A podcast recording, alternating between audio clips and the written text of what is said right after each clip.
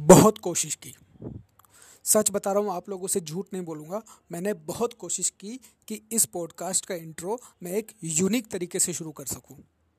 लेकिन बहुत सारे यूट्यूब पे वीडियोस देखने के बाद भी और गूगल पर भी सर्च करने के बाद भी मैं बस यही सोच पाया कि राम राम साहब, मारो नाम છે भूपेंद्र नागर और मैं जयपुर, राजस्थान से बिलोंग करूँ छूँ।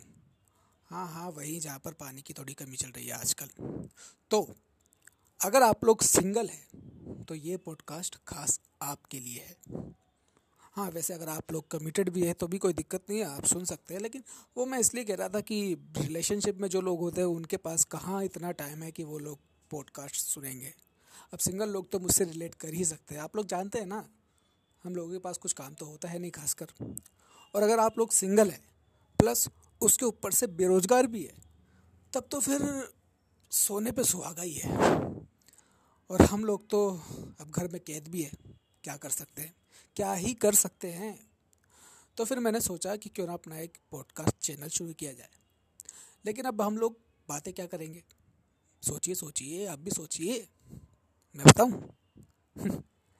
हम लोग और कर भी क्या सकते हैं? हम बेरोजगारों के पास एक ही तो काम है, जिसमें हम लोग एक्सपर्ट हैं। आलोचना करना। और क्यों ना करे? हमारा जन्म सिद्ध अधिकार है भाई। तो ज़रूर करेंगे हम आलोचना।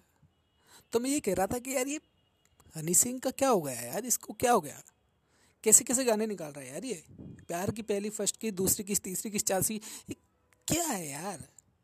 मतलब कोई एक ज़माना था तब हनी सिंह के ये गाने आया करते थे और मतलब कि दिल को छू जाया करते थे। मतलब कि उसके गानों में ना एक एक फील था, एक इमोशन था।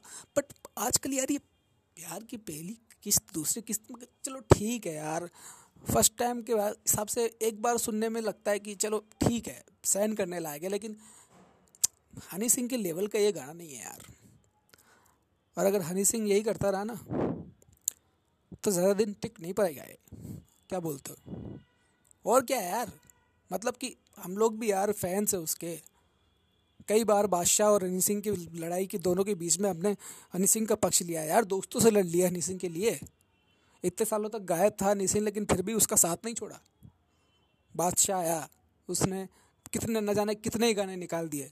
अच्छे भी लगे बीच बीच में, लेकिन कभी अपने मुँह से ये नहीं बोला कि बादशाह हनी सिंह से अच्छा सिंगर है। नहीं बोला यार, क्योंकि हनी सिंह अपनी जगह पर हनी सिंह है यार। बट यार, ये गाने तो जच नहीं रहे यार। और इससे पहले भी उसने एक गाना लाया था, वो जो वो आया था ना अपना वो, क्या नाम था यार उसका वो? वो, तू तो साड़ी केयर नहीं करता। बड़ा ही प्यारा सॉन्ग था, बड़ा ही प्यारा, बड़ा ही प्यारा सॉन्ग था। मुझे बड़ा अच्छा लगा वो सॉन्ग लेकिन वो सॉन्ग भी यार अपन सिंगर लोगों के लिए नहीं था यार। वो सॉन्ग भी इन कमिटेड कमिटेड लोगों के लिए था। लड़के और लड़कियाँ गर्लफ्रेंड बॉयफ्रेंड उन्होंने बहुत इन्जॉय किया इस गाने को। लड़कियों ने बहुत वीडियो बनाया अपने अपने इसके लिए बॉयफ्रेंड के लिए। एक वीडियो तो मेरी एक्स ने भी बनाया मतलब मेरी क्रश ने, उसके बॉयफ्रेंड के लिए। तू तो साड़ी केयर नहीं करता, तू तो साड़ी केयर नहीं करता। तो मैंने कमेंट भी कर दिया नीचे जाके, अरे मैडम, कौन नहीं करता आपकी केयर और मैं ना यहाँ पर, हम किस लिए है? ब्लॉक कर दिया। It's her loss and it's her choice what can we do now so आज के लिए इतना ही। आप बताइएगा कि ये पॉडकास्ट आपको कैसा लगा? मैं आगे फिर से आऊँगा। अगर टाइम मिला तो सोने से और खाने से मुझे टाइम मिल गया तो कहने का मतलब यही कि अब क्या करो? नींद बड़ी आती है यार। ऊपर से सर्दियों का मौसम रोमांटिक क्या कर सकते हैं? अगली बार आऊँगा ना तो कोई पिक्चर देख कर आऊँगा और उस मूवी के बारे में बताऊँगा आपको ढंग से। हाँ ज़रूरी नहीं है कि नई नई हो पिक्चर पुरानी भी हो सकती है। लेकिन आप लोगों में से कुछ तो होंगे ऐसे, जिन्होंने वो पिक्चर नहीं देखी होगी जो मैं देख कर आया हूँ फिर उसके बारे में बात करेंगे, उसकी आलोचना करेंगे।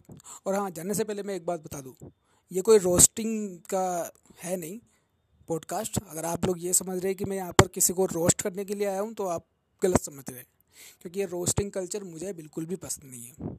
हम लोग क्रिटिक्स हैं क्रिटिक्स हम सिंगल लोग में, लोगों में एक गुण पाया जाता है, कि आलोचना करना। क्योंकि हम लोग खुद अपने आप में अच्छी तरीके से कभी परफेक्ट नहीं होते इसलिए हम कोशिश करते हैं कि हम दूसरों में गलतियाँ निकाल सकें।